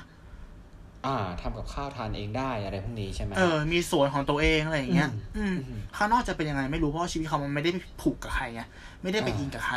อ่าอะไรมันจะขึ้นมันจะลงมันจะคอล l ล p เขาไม่ได้รู้สึกลำบากลำบวนสักเท่าไหร่เขาก็อยู่ได้เขามีชีวิตที่มันควบคุมได้ อาจจะไม่ได้ยิ่งใหญ่ แค่ว่าทุกอย่างมันอยู่ในมือของเขาอะอืมอืมอันนี้ผมขอเสริมได้ไหมฮะ อย่างได้ที่ตู้เลยบอครักบว่า ควบคุมอ่าควบคุมชีวิตตัวเองได้ ผมว่าอืมจริงๆอ่ามันอาจจะไม่ได้มองมันมองได้หลายแง่เหมือนกับว่า มันอาจเราอาจจะไม่สามารถควบคุมสิ่งที่มันเกิดขึ้นข้างนอกได้ แต่เราสามารถที่จะควบคุมอาจจะสมองหรือว่าจิตใจตัวเราเองได้ว่าเราจะเลือกปฏิบัติยังไงกับสิ่งที่มันเกิดขึ้นเหล่านั้น ครับ เอออืมมันก็อาจจะเป็นเรื่องของ mindset ใช่ครับเองอ่า มาถึงข้อสามเลยครับ ก็คืออ่าคนพวกเนี้ยจะมองโลกในแง่ดีอ๋อโอ้มีคอนเนคใช่ไหมก็คือเออเนาะ connected เลยก็คือเออนั่นแหละ ก็อย่างที่บอกแหละอย่างที่คุณหนึ่งพูดเลย ข้างนอกจะเกิดอะไรไม่รู้ แต่ณวันที่โลกเหวี่ยงอะไรบางอย่างมาหาเราอืมเรามองมันยังไงใช่ปะอืมอือืมมอืมจริงฮะจริงฮะอันนี้เห็นด้วย แต่ว่ามันก็จะเบลอกับคำว่าโลกสวยที่เราเคยคุยกันไปเหมืใช่อนกันต้องนะมีบรรทัดฐานนิดนึงเนาะอยู่บนครับหลักของความเป็นจริงนะครัใช่บครับผม เออ ข้อสุดท้ายข้อที่สี่ครับ คนที่มีความสุขเนี่ยคือคนที่เปิดเผย แล้วก็อืมแสดงออกทางความรู้สึก อันนี้สำคัญยังไงสำคัญตรงที่ว่ามนุษย์เป็นสัตว์สังคมครับอืมการที่เรามีความสามารถในการคอนเน็กกับสังคม ในการเข้าหาคนอื่น ในการที่จะแสดงออกทางความรู้สึกของเราจะครับทำให้เรารู้สึกว่าเราไม่โดดเดี่ยว อืม อืม แล้วมันก็จะเกื้อกูลเนาะกันและกันอืมทำให้สุขภาพจิตเราดีขึ้น อ่าอันนี้ก็คือสี่ข้อครับของคนที่สี่ข้อของบุคลิกของคนที่มีความสุขขอทวนอีกครั้งนะครับหนึ่งก็คือนับถือตัวเองสองควบคุมชีวิตของตัวเองได้สามมองโลกในแง่ดีแล้วก็สี่เป็นคนเปิดเผย แสดงออกทางความรู้สึกครับผมโอเค เยี่ยมฮะอืมข้อที่สี่เมื่อกี้ของคุณตู้ขอขออ่าเสริมอะไรนิดนึงแล้วกัน ได้คมันรับทำให้การคิดถึงที่ว่าอืมการการเปิดเผยในความรู้สึกเนี่ย ตัวผมเองอะคือประสบการณ์เนี่ยตอนนี้ก็พยายามที่จะปรับปรุงตัวเองเหมือนกันนะฮะ คือแต่ก่อนเราเป็นเหมือน yes man อะอืมอ่าเออใช่ คนอื่นเป็นอย่างนั้นเอจอริงๆอืมอืมอืใช่ไหมคืออมเราเลือกที่จะมองความรู้สึกคนอื่นก่อนที่จะเลือกมองความรู้สึกตัวเอง คือคนอื่นอยากให้ช่วยอะไรอยากอะไรเงี้ยเราแบบ เราก็จะ yes ไปก่อน โดยที่ไอการ yes อันนั้นอะสุดท้ายแล้วบางทีมันอาจจะมันอาจจะทำให้เราลำบากใจในภายหลัง ก็ได้นะฮะอืมเออ ผมก็เลยรู้สึกว่า ปฏิเสธบ้างก็ได้ ถ้าเกิดว่ามันไม่ได้ทำให้คุณมีความสุข หรือว่ามันอาจจะทำให้คุณแบบมีความแบบไม่สบายใจอะไรอย่างเงี้ยอืมเออนะใช่เออเพราะผมว่าความคนที่มีความสุข ส่วนใหญ่มักจะเลือกที่จะปฏิเสธคนเป็น ไม่ใช่เลือกที่จะทำทุกอย่าง เออใช่อันนี้ทฤษฎีเรารู้เราก็ แต่ว่าปฏิบัติเราก็ยังตอนนี้น่าจะจาก F น่าจะขึ้นมาเกรด D หรือเกรด C สักหน่อยนะฮะตอนนี้อืมเออใช่ก็เกาะฝึมีฝนอยู่เหมือนกันไปฝึกฝนกันไปครับครับตอนนี้ครับผมนะฮะของผมส่วนต่อไปนะฮะอันนี้มาจากตัวผมเองเลย เป็นวิธีการสร้างความสุขในแบบของผมเองนะฮะแต่อย่างที่บอกอืมผมก็ยังคงเป็นอนุบาลหรือเด็กเนอร์เซอรี่สำหรับวิชาความสุขศาสตร์อยู่อย่างสม่ำเสมอในทุกวันนี้ แต่ว่า อันนี้เป็นประสบการณ์ที่เอามาแชร์กัน เผื่อว่าคุณผู้ฟังอืมจะเอาไปปรับใช้ได้ไม่มากก็น้อย หรือถ้าคุณผู้ฟังมีแบบ วิธีไหนที่เฮ้ยเนี่ยฉันใช้วิธีนี้แล้วมันได้ผลเอามาแชร์กันได้เผื่อเรามาเล่าสู่ให้เพื่อนคนอื่นฟังด้วยนะฮะโอเค มาในวิธีของผมและการแบบหนึ่งหนึ่งนะครับ การสร้างความสุขอะตัวผมเองอะผมจะจะอิงไปอีกคำหนึ่งก็คือการแก้ทุกข์ด้วยอืม เออ แต่ว่าไม่ใช่แก้ ไม่ใช่แก้ทุกข์แบบสายมูนะ ไม่ใช่ไปครับผมแบบครับผมไปเช่าเครื่องรางของขลังอะไรอย่างนั้นมีพีนี้เราจะอืมไม่ได้คุยถึงเรื่องความเชื่อนะฮะ ครับ ข้อที่หนึ่งเลย อาจฟังดูพระเอกไปนิด แต่ว่าอ่าเชื่อผมเถอะว่ามันทำให้ผมรู้สึกดีขึ้นจริง ๆ คือการทำให้คนที่เรารักมีความสุขอืมเออ แต่อันนี้อืมมันจะไม่ใช่ในแง่ของการที่ว่าแบบ เออ เห็นเขาไปรักกับคนที่เขารัก เราก็มีความสุขอืมอันนั้นนะพระเอก อันนั้นนะเอ็มวีอืมนะฮะแต่ของผมครัอะบอาจจะเป็นในส่วนของอะอาจจะเป็นคนในครอบครัว เพื่อนรัก หรืออาจจะเป็นแบบคู่รักหรือแฟนของคุณหรืออาจจะลูกของคุณก็ได้นะฮะถ้าได้มีโอกาสผมว่าลองทำกันดูแล้ว เรื่องพวกนี้จริงๆอะมันไม่ใช่เรื่องที่เราไม่ต้องทำให้มันยิ่งใหญ่หรอกเอออมจริง ๆ อาจจะปฏิบัติต่อกันให้ดีมากขึ้น ใส่ใจกันมากขึ้น คิดก่อนพูดมากขึ้นนะฮะ หลายครั้งเลยที่บางทีผมรีบๆแล้วผมพูดอะไรเร็วๆออกไปอะ สุดท้ายอะผมกลับมารู้สึกแย่กับตัวเองว่า เออจริง ๆ ผมไม่น่าพูดคำนั้นออกไปเลยด้วยซ้ำอะไรเงี้ยอืมถึงแม้คนในครอบครัวหรือผู้ฟังก็อาจจะไม่ได้คิดณจุดนั้นอะไรเงี้ย แต่ว่าอย่างตัวเราอะอืมมันรู้สึกแย่ไปแล้วอะไรเงี้ยอืมเออเชื่อผมเลยหรือว่าอาจจะหาเวลาทานข้าวเย็นด้วยกันยิ่งตอนนี้แบบถ้าสเตย์โฮมกันเนี้ยอาจจะมีเวลาทำอย่างนั้นกัน กันมากขึ้นนะฮะ ก็ลองดู เออ มันอาจจะทำให้คุณรู้สึกมีความสุขมากขึ้น ข้อที่สองข้อนี้ก็รู้เหมือนกัน แต่พยายามทำอยู่ก็คือการออกกำลังกายฮะ ครับผม เออเออใช่ไหมอันนี้ทำได้บ้างไม่ได้บ้างแต่ว่า พอคิดย้อนกลับไปเนี่ยมันจะมีช่วงหนึ่งที่ผมได้มีโอกาสวิ่งบ่อยๆ ตอนนั้นวิ่งที่สวนลุมพินีมั้งฮะ แล้วก็มีสมัครแบบมีชาเล่นตัวเองไปสมัครวิ่งที่แบบโครงการนู้นโครงการนี้อะไรเงี้ยอื ผมว่าสิ่งหนึ่งอะคือมันเหมือนกับเหมือนที่พี่เอกนิวกรมเคยบอกแหละว่าเหมือนเราได้เอาชนะตัวเองในทุก ๆ วันอะอืมเออเพราะไอการได้เอาชนะตัวเองในทุก ๆ วันอะมันเหมือนเป็นการสร้างความสุขทางลัดแล้วพอหน่วยก้านเราโอเคหรืออะไรเงี้ยมันก็จะทำให้เรามีความมั่นใจมากขึ้น เราจะนับถือตัวเองมากขึ้น ก็จะลิงก์ไปที่ข้อที่หนึ่งของคุณตู้เมื่อกี้ใช่ไหมอืมอืมเออ นั่นแหละฮะ มันก็จะ แล้วยิ่งถ้ามองในแง่ของวิทยาศาสตร์ มันก็สมองเราก็จะหลั่งสารความสุขถูกต้อง ถูกต้องไหม ใช่ เออนะมันก็มีความสุขแน่นอนนะฮะข้อที่สามเนี่ย อันนี้คือวิธีที่เพิ่งจะได้เรียนรู้ไม่นานจากหนังสือวิธีชนะทุกข์และสร้างสุขของคุณเดลแคเนกี้นะฮะครับเออแล้ววิธีนี้ผมไม่คิดว่าจะ work ก็คือการทำไปเรื่อยๆทำอะไรก็ได้ทำไปเรื่อยๆเออ คือคือตัวผมเองอะ่ะ ผมเป็นคนที่ค่อนข้างแบบขี้กังวล คือกังวลค่อนข้างง่าย คือเราจะคิดแทนคนอื่นนะฮะอืม แล้วพออ่านหนังสือเล่มเนี้ยในบทนั้นอะเขาเขาพูดถึงถึงแบบ case study ที่ว่าบางคนที่ที่เคยพบกับเหตุการณ์ที่เป็นทริกเกอร์ในชีวิตแบบหนักๆ แบบว่าสูญเสียคนที่รักไปในเวลาที่แบบว่าเหมือนช็อกอะอืมแล้วไม่มีอารมณ์ที่จะทำอะไรอะอืมสุดท้ายเขาก็จับมาทำงานแบบอาจจะสมมติว่าเป็นผู้หญิงอะจับมาทำงานแบบเย็บ เย็บปักถักร้อยทำอะไรคือให้ทำอะไรไปทั้งวันทำจนเหนื่อยเลยนะ สุดท้ายคือดีขึ้น เพราะว่าอะไรอืมเพราะว่าเราไม่มีเวลาไปคิด เพื่อที่เป็นทุกข์คือเราไม่ได้เราอาจจะไม่ได้มองว่า เราไม่ได้อาจจะไม่ได้มองว่าเราต้องการที่จะสร้างความสุขอย่างเดียว แต่บางทีเราต้องมีเวลาเพื่อที่จะเอาชนะความทุกข์ด้วยเหมือนกัน เพื่อให้อยู่ในความปกติหรือว่าเส้นตรงกลางนั่นเองนะเพราะว่ามันมันคงไม่มีชีวิตใครที่จะมีความสุขได้ตลอดเวลาใช่ไหมคนมีเงินก็มีความสุขแบบคนมีเงิน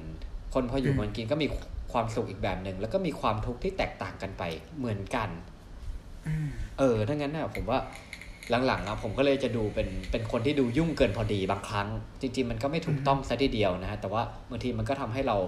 ลืมเรื่องที่เราทุกข์ไปบ้างเหมือนกัน แล้วไม่แน่ก็คือสุดท้ายมันได้ผลลัพธ์ที่มันเป็นงานเป็นชิ้นเป็นอันออกมา เพราะว่าเราทำอะไรอยู่ตลอดอะไรเงี้ย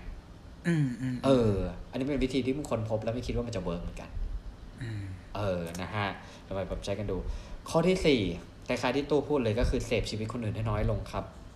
อืมฮึวันนี้ผมอืมเพิ่งลาก Facebook เข้าไปอยู่ในโฟลเดอร์ในโทรศัพท์เรียบร้อยอืมเออ แล้วผลประกอบการวันนี้คือรู้สึกว่าเปิดน้อยลงเพราะเราไม่เห็นโนติที่มันเป็นตัวเลข เออ ใช่ไหมเพราะเราอยู่โฮมสกรีนนะสมมติเราใช้ไอโฟนอะมันจะเห็นตัวเลขอยู่ที่มุมว่าเฮ้ยมีใครอะไรมาไหมอะไรเงี้ยอืมแต่ถ้าในโฟลเดอร์อะกดไม่ได้นะเออ ในโฟลเดอร์มันจะเห็นรวมไง แล้วเราก็บางทีเราก็ไม่ได้สังเกตอืมอืมเออกลายเป็นไม่ได้เปิดเลยเกือบทั้งวัน ครับ เออนะฮะ นั่นแหละ คืออย่างที่บอกว่าถึงแม้เราจะมีชีวิตที่ปกติสุขขนาดไหนอะเมื่อไหร่ที่เราเห็นชีวิตคนอื่นอะชีวิตเราที่มันเหมือนเดิมก็จะดูแย่ไปเลยทันทีนะฮะอืมเออทั้งนั้นก็จำไว้ว่า be the best version of you today ไม่ใช่ไลฟ์โคนนะวะ แต่ว่าผมว่ามันใช้ได้จริงอืม นะฮะข้อสุดท้ายนะฮะนอนให้เพียงพออืมฮึเออ เหตุการณ์ทุกอย่าง อย่างที่คุณตู้บอกเลยว่า มันพร้อมที่จะเข้ามาทั้งดีทั้งร้ายอะไรเงี้ยแต่ว่าอืมไอการที่พักผ่อนได้เพียงพออะบางทีสมองเราอะ มันจะสามารถที่จะเรียนรู้ระบบจัดการอะไรที่มันจะดีขึ้น คือ ผมสังเกตว่าวันไหนที่ผมนอนเพียงพอนะฮะถ้ามันมีเรื่องอะไรที่มันไม่ดีเข้ามา หรือไม่พึงพอใจเข้ามาเนี่ย เราจะสามารถ ลบมันออกไปจากสมองได้รวดเร็วกว่าวันที่เรานอนไม่พอเว้ยอืมอืมเออใช่เพราะว่านอนไม่พอเราก็จะคิดไม่ตก เราจะคิดไปเรื่อยๆอะไรเงี้ยนั่นแหละฮะก็คือการอืมพักผ่อนให้เพียงพอนะฮะห้าข้ออืมวิธีการสร้างความสุข หรือว่าเอาชนะความทุกข์แบบผมนะฮะเดี๋ยวทวนให้ฟังอืมละกันว่า ข้อแรกคือครับทำให้คนที่เรารักมีความสุข ข้อที่สองอืมออกกำลังกายนะอืฮะมข้อที่สามคือทำอะไรก็ได้ทำไปเรื่อยๆ เพื่อจะได้อืมไม่มีเวลาไปคิดถึงความทุกข์อืม ข้อที่สี่คือเสพชีวิตคนอื่นให้น้อยลง ข้อที่ห้าคือนอนให้เพียงพอนะฮะครับอืมห้าข้อที่สรุปมาอีกครั้ง แต่ว่าอย่างว่าก็มันก็ไม่มีผิดไม่มีถูก ถ้าใครมีวิธีไหนมาแชร์กัน ก็เราพร้อมจะรับฟังนะอยากฟังเหมือนครักับนผมครับผมโอเค ครับ อันตู้ขอเสริมมาอีกห้าข้อแล้วกัน โอ้โห ได้ครับอืมว่ามาเลย โอเค ของตู้ก็คือข้อหกอ่า ก็จะคล้ายๆคนหนึ่งแหละก็คือ การมีความสัมพันธ์ที่ดี และมีคุณภาพ เออครับอันนี้เราไม่แล้วสามัมานรถเป็อนยู่คมันนเดีเป็ยนวได้กุญแจนะพวกเนี้ยใช่ของความสุขจริง และที่บอกว่ามีคุณภาพก็คือ คุณไม่จำเป็นต้องมีเพื่อนเยอะเยอะ แต่ขอให้มีเพื่อนที่คุณภาพให้คุณรู้สึกว่าณวันที่คุณแย่อะอืมจะมีสักคนหนึ่งที่คอยรับฟังคุณอะแค่นั้นแหละอ่าผมรู้สึกว่าเราจะรู้สึกว่าชีวิตเราปลอดภัยขึ้นเยอะนะจริงครับเออันอนี้เห็นด้วยมีใครสักคนหนึ่งอยู่ อ่า ใช่ครับ ข้อที่เจ็ดก็คือการรู้จักให้อภัยอ่าหลายๆครั้งเนาะที่เราทุกข์วกทุกข์วนทุกข์ฟรีอยู่ไงเพราะว่าเราปล่อยไม่เป็นอืมอืมเราไม่ให้อภัยคนอื่น เราไม่ให้อภัยตัวเองอืมถ้าเรารู้รู้เรียนรู้ที่จะให้อภัยซะบ้าง ปล่อยมันซะบ้างอะมันจะเบาขึ้นเยอะเนาะแล้วหัวเราจะโล่งขึ้นเยอะคำว่าขอโทษอะผมว่ามันก็จำเป็นโอ้ในโหในโลกทุกจำวันเป็นนี้นะครับ ใช่จำเป็นเออจำเป็น ครับผม แล้วคำว่าขอโทษมันไม่ได้มีต้นทุนด้วยนะเอาจริง มีดิฟอร์มไงเอ้ยนะไม่ถือเป็นต้นทุนอ๋อนี่ไม่ถือเหรอก็ถือ อ่าไม่ได้มีต้นทุนทางการเงินแล้วกันอ๋ออะไม่ได้ใช่ไหมโอเคเออ ต้นทุนความรู้สึกโอเคโอเคข้อได้แปดข้อแปดก็คือเข้าใจตัวเองอืมอ่าเข้าใจตัวเองในแง่ที่ว่า อันเนี้ยมันอาจจะเป็นแบบฝึกหัดที่ค่อนข้างยากและต้องใช้เวลาซะหน่อย แต่จะมาชวนคุยในแง่ที่ว่า เราต้องพยายามสังเกตตัวเองว่าในแต่ละวันเนี่ย คุณมีความสุข เพราะอะไรอืม คุณมีความทุกข์เพราะอะไรอืมลองโฟกัสไปที่ความทุกข์ก็ได้ว่า ทุก ๆ ครั้งที่คุณรู้สึกเครียดเนาะรู้สึกโมโห รู้สึกในความรู้สึกด้านลบเนี่ย ต้นตอมันคืออะไร เออปัญหาที่แท้จริงคืออะไร ใช่ แล้วพอเราเห็นต้นตอนนั้นแล้วอะ แก้มันได้ไหมอืมอาจจะเป็นอย่างที่คนหนึ่งบอกเลยก็ได้ว่า ความโมโห ความเครียดส่วนใหญ่เฮ้ยมันเกิดจากการที่เรานอนไม่พอว่ะเนี่ยอ่าพอเรารู้ต้นตอมาแล้ว นอนให้พอชีวิตมันก็ดีขึ้นเออ ใช่ป่ะเออ เข้าใจตัวเองสังเกตตัวเองนะครับครับ ต่อไปข้อเก้ามีเข็มทิศ ผมคิดว่าคนเราต้องมีเข็มทิศ คุณจะเอาเข็มทิศเนี่ย ไปเกาะไว้กับอะไรก็ได้แต่ มันควรจะทำหน้าที่เป็นดิเรกชันให้คุณรู้ว่าคุณต้องเดินไปทางไหนอืมอาจจะเป็นใครสักคนหนึ่งอืมอาจจะเป็นงานที่คุณทอืมำอาจจะเป็นศาสนาที่คุณนับถืออะไรก็ได้อ่าแค่ว่ามันชี้ทางว่าคุณต้องเดินไปทางไหน ชีวิตครับคุณจะมีความสุขขึ้นอืมแล้วก็ ข้อสุดท้ายครับ การแจกจ่ายความสุขที่ไร้ต้นทุนก็คือการยิ้มและการหัวเราะอืมการยิ้มจะเป็นแง่ของเชิงลุกนิดนึงอืมคุณยิ้มไปเลย อืมอืมยิ้มให้ใครก็ได้ การยิ้มมันเป็นการเหมือนเป็นการลดลดกำแพงเนาะลดกาดของตัวคุณอะเออ แล้วผมคิดว่าส่วนใหญ่แล้วอะมันจะลดกาดของฝั่งตรงข้ามด้วย เออ จริงๆความสุขความมันสุขไม่เป็ได้นมิตร บ้านเรานี่ผมว่าเมืองไทยถือว่าเป็นเมืองที่โชคดีนะ เพราะว่าคนใช่เรายิ้มให้กันกับคนแปลกหน้า ถือว่าเป็นประเทศอืมที่ยิ้มต่อกันได้ง่าย ง่ายมาก ใช่ใช่เออแล้วผมรู้สึกว่าในความรู้สึกผมนะ ช่วงเนี้ยที่ออกไปข้างนอกเราต้องใส่แมสอะผมรู้สึกว่าคนไทยมีทักษะการยิ้มทะลุทะลุหน้ากากอะคือใส่ใช่แมสอยู่แต่เราเห็นตาเห็นคิ้วเขารู้เลยว่าเขายิ้มอยู่อะไรแบบเนี้ย ฟีลถือแบบว่าเป็นพี่เคนธีกิรมเดมิคชหล่ขอองประเทศทะลุที่แป้งอย่างนี้ใช่ไหมฮะ ใช่อะไรประมาณนั้นเลยอ๋อเออเออเอออ่าเหมือนเราเห็นจริง ๆ ผมว่าพอเห็นสายตาเนี่ยเราจะดูอืมว่าเออถ้าคนนี้ยิ้มอยู่สายตาก็จะดูออกเลยนะ ใช่ใช่เออบ้านเราคือมีทักษะเรื่องตรงนี้จริง ๆ นะฮะใช่เป็นข้อดีเป็นส่วนข้อดีเป็นข้อดี ส่วนการหัวเราะผมมองว่าเป็นเชิงรับซะส่วนอ่าใหญ่ก็คือ เราต้องพยายามหัวเราะกับเรื่องราวที่มันเกิดขึ้นกับชีวิตเราอะอ่าในหลาย ๆ ครั้งอะในเชิงวิทยาศาสตร์ก่อน หัวเราะมันช่วยลดทอนความเครียดได้จริงๆเว้ยเมื่อเราหัวอ่าเราะอ่าอืมหัวเราะแบบ หัวเราะเพราะหัวเราะนะไม่ใช่แบบเกรงเหมือนเหมือนแซงหัวเราะมันไม่ใช่ แต่ว่าถ้าเราเรียนรู้ที่จะหัวเราะออกมาได้จริง ๆอะมันจะทำให้ความเครียดลดลง ฉะนั้นไอเหตุการณ์หลายๆอย่างที่มันเกิดขึ้นแล้ว มันทำให้เราโมโหอะถ้าเราปรับมุมมองนิดนึงอะไรอย่างเงี้ยอืมแล้วเราหัวเราะกับมันได้ อะ มันอืมก็มีความสุขขึ้นเยอะเลยนะ อย่างเช่น เมื่ออะถ้าเป็นเคสของตัวผมเนี่ย เมื่อก่อน เวลาคนรอบข้างเขาทำอะไรพลาดผมก็จะหงุนงิดอ่าแต่ถ้าเรามองว่าเป็นเรื่องตลกอะเฮ้ยเดินสะดุดทำของหล่นอะไรอย่างเงี้ยอืมแล้วเราหัวเราะอะภาวะตรงนั้นอะ ความเครียดมันก็หายไปเลยนะอืมใช่ปะจากที่เราเมื่อก่อจรินงเราไปดุเขาใช่ปะนี่เราหัวเราะเขาก็ไม่เครียด เอออมสถานการณ์มันก็คลี่คลายลงอย่างรวดเร็วอะไรอย่างเงี้ยช้าลงอีกนิดนึงก่อนที่ใช่จะพูดใช่อะไรออกไป ครับผม เออ แล้วมันก็จะกลับเป็นเรื่องของอืมความสัมพันธ์ ใช่ ถูกต้องม ทุกอย่างอ่าผมว่ามันเชื่อมต่อกันค่อนข้าง ค่อนข้างหมดเหมือนกันนะ อืม อืม ครับผม ครับ ครับ ก็ประมาณนี้คโอรับเคมาอย่างก็ถือว่าเป็นเหมือนวิเคล็ดลับความสุขจากผมและคุณตู้สิบข้อท้วนเนาะสิบข้ก็อถ้วนน่าจะเอาไปลองปรับใช้กันได้ไม่มากก็น้อยนะฮะ โอเคครับแล้วมาถึงส่วนนี้ส่วนนี้จริง ๆ แล้วตอนแรก ตอนแรกผมกะจะเซอร์ไพรส์คุณตู้แบบว่าอัดสดแล้วก็ถามคำถามนี้ไปเลย แต่ว่ากลัวว่ามันจะเกิดความเงียบเกิดขึ้นในการอัดนะ เพราะของเราเนี่ยจริงๆเราอัดแล้วเราเล่นอัดแบบ one shot one คือยาวไปเลยทีเดียวอะไรเงี้ยอืมอืม long take long take long play เออใช้คำว่า long play พยายามหาคำอยู่ เออ ก็เลยก็เลยให้คุณตู้เตรียมโยนการบ้านไปก่อนแล้วเราจะมาคุยกันวันนี้แต่เราไม่รู้ว่าเพลงไหน ว่าจะมีตรงกันไหมไม่น่าตรงนะฮะคือผมบอกคุณตู้ว่า ถ้าในเมื่อพูดถึงความสุขเนี่ย ให้หาเพลงที่ฟังแล้วมีความสุขเนี่ย มาสักสามเพลงสิเอามาแชร์กันครับให้คุณผู้ฟังอืมได้ได้ไปเปิดฟังกันดิเออ่าอโอเคนะฮะอย่างนี้นะครับผม อะก็คือสามเพลงอืมเอาว่าให้คุณตู้เริ่มก่อนดีกว่า คนละสามเพลงถ้าเกิดว่าโอเคมันจะมีหกเพลงเนาะหกเพลงโอเคอ่าก็ไล่ยาวโอเคสามเพลงเลยเนาะอ่า จัดมาเลยฮะ โอเคครับ ต้องยอมรับว่าตอนที่คุณหนึ่งโยนคำถามมาเนี่ย แล้วผม จินตนาการถึงเพลงสามเพลงที่ทำให้รู้สึกมีความสุขเนี่ยเออทั้งสามเพลงอะเป็นเพลงของค่ายเบเกอรี่หมดเลยเว้ยอ่าเออเออเออซึ่งแอบคิดเหมือนกันเพราะว่าเหมือนพี่บอยเป็นเจ้าพ่อเพลงรัก เพลงให้กำลังใจ เออใช่ใช่ด้วยด้วยภาพลักษณ์เนาะด้วยความทรงจำที่เรามีกับค่ายเนี้ยอ่ามันดูเป็นค่ายที่แบบว่าเป็นสีขาวสีชมพูอะดังนั้นถ้าใช่พูดถึงความสุขความรักอะเราจะนึกถึงเพลงของค่ายนี้ก่อน ผมก็เลยได้มาสามเพลงของค่ายนี้ทั้งหมดเลยนะครับอ่าเพลงแรกก็คือเพลงก่อนของ Modern Dog ก่อนน่ะ เพลงอ่าดังเลยใช่ไหม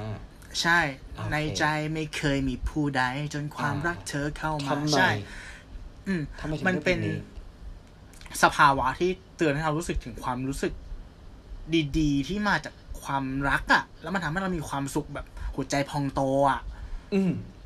เออ มันชัดเจนมากเว้ยแล้วรู้สึกว่าเออ มันมาลิงก์กับเรื่องที่ว่า นั่นแหละสุดท้ายแล้วอะ่ะ การมีความสัมพันธ์ที่ดีกับคนรอบข้างอืมกับคนสำคัญอะ่ะ มันอืมคือรากฐานมันคือกุญแจของความสุขจริงอื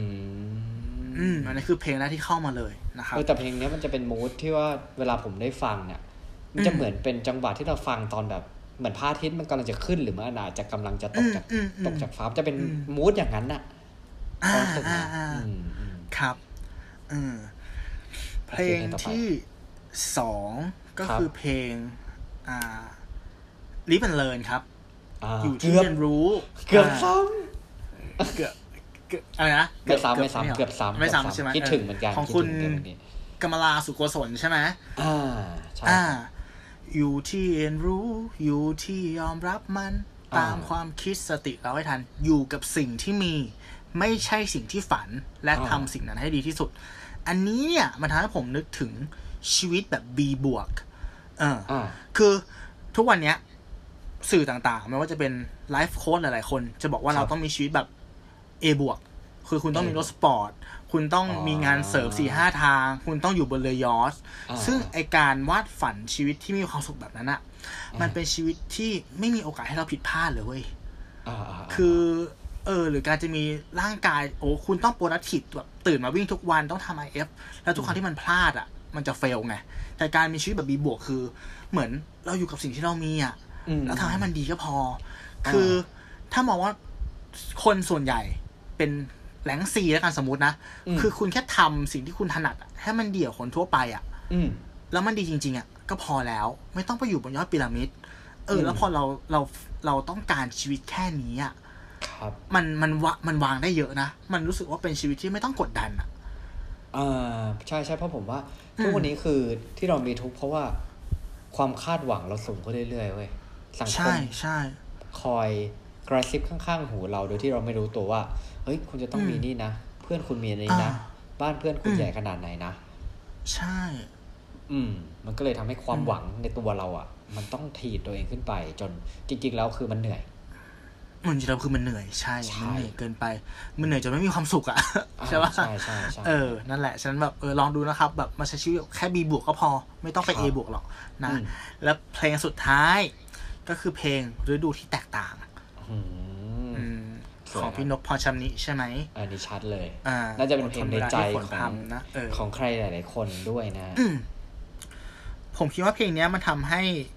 ผมรู้สึกว่าหลาย ๆ ครั้งเราควรจะโอบกอดความทุกข์ เพื่อให้รู้ว่าคุณค่าของความสุขอะ่ะ มันมีค่าแค่ไหนอืมลองนึกดูว่าณวันที่เราอยู่ข้างนอก แดดร้อนๆ แล้วเดินเข้าห้างแล้วเจอแอร์มันจะเป็นแอร์ที่เย็นมากๆเลยนะโคตรเย็นเลยใช่ปะจริงหรือจงการที่เราแบบจงหิวน้ำมากๆเงี้ยเออการได้น้ำดื่มแค่แบบ ไม่ต้องเย็นก็ได้อะเฮ้ยมันสดชื่นมากเลยว่ะเออ คือเหมือนถ้าเราอยู่ในภาวะที่มันทุกข์มาก่อนอะเออ เออ แล้วพอเรามาเจอความสุขอะความสุขมันจะโคตรชัดเจนและมีคุณค่าเลยทั้งที่มันเป็นแบบเรื่องง่าย ๆ เนาะใช่เรื่องง่าย ๆ หลายๆครั้งเนาะเราทนกับความลำบากสักหน่อยนึงอะเพื่อให้รู้ว่า คุณค่า ความสุขมันสวยงามแค่ไหนอะมันคุ้มจริงๆนะอืมมันคุ้ม เออ แล้วเพลงที่ผมเลือกมาทั้งสามเพลงเนี่ย ผมลองมาแปลเป็นภาษาอังกฤษ อืมอ่าแล้วก็เรียบเรียงใหม่ จะได้คำว่า live and learn before season change มันอ๋อเออ มันถอดรหัสมาว่า คือถ้าเราใช้ชีวิตโดยที่ เรียนรู้ยอมรับก่อนที่จะเกิดการเปลี่ยนแปลงอะ มันจะทำให้เราใช้ชีวิตได้ง่ายขึ้นเยอะอืมอ่าคือการปรับอ่าตัวเนาะให้รวดเร็วใช่ไหมครับ แล้วก็อ่ายยอมรับว่าการเปลี่ยนแปลงคือส่วนหนึ่งของชีวิตอะอืมมันจะทำให้เราทุกข์น้อยลงแล้วมีความสุขได้ง่ายขึ้นอืมประมาณนี้ครับสามเพลง โหสุดครับ ครับ น่าน่าเสียดายเหมือนกันนะฮะที่เบเกอรี่ตอนนี้แบบคิดถึงสมัยที่ตอนเบเกอรี่ยังอยู่ เหมือนกันนะฮะเออ ใช่ใช่คลาสสิกตกใจมากตอนแรกนึกว่าบอกเบเกอรี่แล้วเพลงแรกคุณตู้จะมาเป็นเพลงบุษบานี่ผมก็หวาดเสียวเหมือนกันนะฮะว่าร้อยมาลัยกันเลยทีเดียวเออร้อยมาลัยกันเลยนะฮะอะโอเค ของผมถ้านอกเหนือจากเพลงแรกที่เกริ่นไปเพลงสุขใจของพี่จีนมหาสมุทรแล้วนะฮะ ผมก็ยังมีครับสามเพลงที่รู้สึกว่าช่วยปลอบประโลม คือความสุข ผมรู้สึกว่าเพลงที่เราสองคนเลือกมามันน่าจะเป็นฟิลที่เหมือนกับว่า ให้กำลังใจในวันที่เหมือนเราต้องเอาชนะทุกข์อะอืม สังเกตไหมอืมมเออใช่ไหมไม่ใช่ฟังแล้วมีความสุขแบบปุ๊บเลยอะไรเงี้ยแต่เหมือนแบบมาสอนให้เราได้เรียนรู้ ของผมเพลงแรกอะอ่าชื่อเพลงว่าสายลมของวงนั่งเล่นอ่าอืมผอ่าฮะครับด้วยความที่ว่าศิลปินในวงเนี้ยคือค่อนข้างแบบเป็นผู้ใหญ่หมดแล้วผู้ใหญ่คือแต่ละคนรุ่นเก่าเก่งรุ่นเก่าใช่รุ่นเก่าอืมเลยแต่ละคนโปรไฟล์แบบอืมเก่งมากนะฮะ ทำให้เสียงที่ร้องออกมาเนี่ยเป็นเสียงแบบเสียงที่ผู้ใหญ่ร้องอะ แล้วพอผู้ใหญ่ร้องมันเป็นเพลงที่เหมือนมีผู้ใหญ่มาร้องให้เราฟัง แล้วพอแบบ เหมือนเราฟังจากคนที่เขาอ่านน้ำร้อนมาก่อนอะ มาเล่าเรื่องอะไรให้เราฟังบางบางอย่างอะไรเงี้ยครับใช่ไหมเหมือนเหมือนตอนเราเด็กนะฮะเราก็จะมีความทุกข์ในเรื่องของการเรียนนะฮะตอนอืมโตมันจะเป็นเรื่องของการทำงาน แต่เพลงนี้มันอืมช่วยสอนให้รู้ว่าจริง ๆ แล้วอะ คือสุดท้ายแล้วเดี๋ยวมันก็จะผ่านไปแบบว่าอืมเออ เรื่องที่หนักในวันนี้ ในสามสี่ปีมันอาจจะกลายเป็นเรื่องเล็กในวันหน้าก็เป็นได้อืมเออ เพลงนี้สอนให้เรารู้สึกอย่างนั้นเหมือนกันนะฮะครับส่วนเพลงที่สองก็มาจากเบเกอรี่ ครับ ดีนะไม่ซ้ำนะฮะเพลงอะไรของผมจะเป็นเพลงเปิดที่ร้องโดยคุณเบนชลาทิศ อ่าอ่าอืมน่าจะเคยประกอบโฆษณามันอยู่ที่เธอนั้นจะกล้าเปิด เปิดตาอืมและเปิดหูและเปิดใจ มองโลกในอืมมุมมองด้านใหม่ ไม่ว่าจะร้ายหรือจะดี ผมว่าอันนี้มันคือมันคือการเตือนสติเรื่อง mindset โดยที่เรายังไม่รู้จักคาว่า mindset เลย อืมใช่ เออ เพราะว่าคำว่า mindset เพิ่งมาพูดถึงกันแบบ fix mindset คน mindset เพิ่งมาพูดถึงไม่นาน แต่ผมว่าเพลงนี้เนี่ย เออ มองโลกในมุมมองด้านใหม่ไม่ว่าจะร้ายหรือจะดี คือมันจะเป็นยังไงก็ได้ แต่สุดท้ายมันอยู่ที่คุณจะมองมันอืมและอยู่ที่คุณจะเปิดรับมันมากน้อยขนาดไหน ครับนะฮะส่วนสวยงามเพลงที่สามขวัญใจสายอินดี้เด็กแฟตอย่างเราฮะ จากสครับครับครับผม แต่อันนี่ครัจะบเป็นผมเพลงชื่อเพลงว่าลมอ่าอ่าอยู่ในอัลบั้มอืมถ้าจะไม่ผิดน่าจะเป็นอัลบั้มคลีนที่หน้าปกขาวๆนะฮะอือฮึเออ เพลงนี้จะดนตรีสบายๆ MV ก็สบายๆ MV จะเป็นเหมือนกับถ่ายเป็นวิดีโอ แล้วก็อือฮึเหมือนน่าจะเป็นวิวเอ่อหน้าต่างรถไฟประเทศญี่ปุ่น อืมอืมแล้วมันเหมือนการเดินทางได้เห็นทั้งทุ่งหญ้าได้เห็นทั้งตึกรามบ้านช่องเรืออย่างเงี้ยแล้วเพลงครับแบบอีกไม่นานใกล้แบบฟีลเหมือนกับว่าเปรียบเทียบหลายๆสิ่งที่ผ่านเข้ามา เป็นสายลมเหมือนลม แล้วก็เดี๋ยวสุดท้ายแล้วคือแล้วเดี๋ยวมันก็จะผ่านไปคล้ายๆ เพลงแรกเลย ผมจะเป็นเพลงนี้จะก็คือจะไว้เปิดฟังตอนที่รู้สึก รู้สึกเหนื่อยครับหรือรู้สึกชีวิตไม่เป็นดั่งใจนะฮะอืมเออ แล้วพอสามเพลงของผมเนี่ย พอมาแปลเป็นภาษาอังกฤษแล้วเนี่ย มันเรียงไม่ได้ว่ะ ก็เลยไม่มีเอามาอวดโอเคโอเครอฟังใช่ไหมลองฟัง เออแหมไม่เท่อันนี้ไม่เท่เลย ออโอเคมุกเยอะนี่แหละนะครับฮะโอเคมุกเยอะครับอ่าพราวๆนะฮะก็นี่แหละหกเพลงที่เอามาฝากกันอืมหวังว่าจะถูกใจคุณผู้ฟังเหมือนกันนะฮะว่าจะอาจจะมีหนึ่งเพลงที่ถูกใจของคุณผู้ฟังบ้างก็ได้อืมครับผมครับผมโอเคครับ ก็โอเค ผมขอฝากทิ้งท้ายไว้แล้วกันเนาะอืมจะอธิบายถึงบริบทง่ายๆ ของความปัจเจกของความสุขอืมถ้าผมกับคนหนึ่งไปนั่งกินอาหารตามสั่ง จานโปรดของเราสองคนคงไม่เหมือนกันอ่าใช่ไหมแน่นอนฮะอืมของผมอาจจะเป็นกะเพราอะไรสักอย่างหนึ่งใส่ไข่ดาวอ่าไม่สุกอ่าคนหนึ่งอาจจะเป็นหมูอะไรที่มันกระเทียมแตกต่างอ่าอ่าหมูกระเทียมครับอ่าไข่ดาวไข่เจียวอ่าไข่เจียวให้ไข่เจีเอายวไข่เจียวใช่ไหมมันไม่เหมือนกันเนาะแต่สองใช่ครับจานเนี้ยมันก็ทำให้เรามีความสุขเหมือนเหมือนๆกันใช่ไหมครับอ่าดังนั้นความสุขมันเป็นเรื่องปัจเจกนะ แล้วก็อีกอย่างหนึ่งก็คือ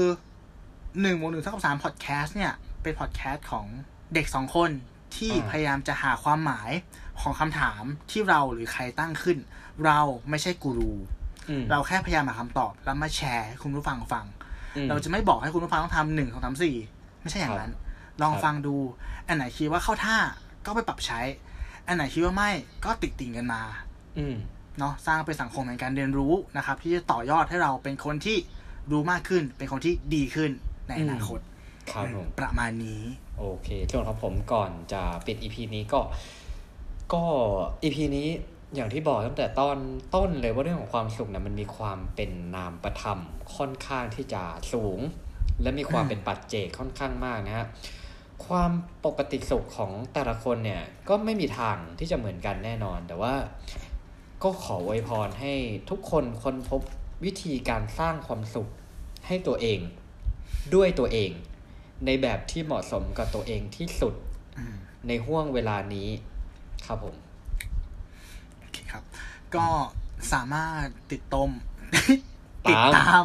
รับฟังมุกปะรายเนี่ยการของเรานะครับอืมไม่ผิดเอง ในอ๋อทุกๆช่องทางไม่ว่าจะเป็น YouTube อ่า Spotify Anchor Podbean Apple Podcast แล้วก็ 2 แพลตฟอร์มนะครับ Facebook กับ b l o g d i t เสิร์ชชื่อเพจของเราได้เลย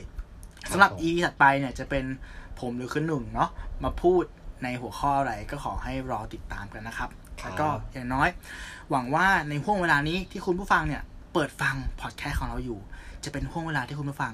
มีความสุขครัสำหรับบวันนี้ผมตู้สิวัตรผมหนึ่งอภิชาติ ขอลาไปก่อน สวัสดีครับ สวัสดีครับ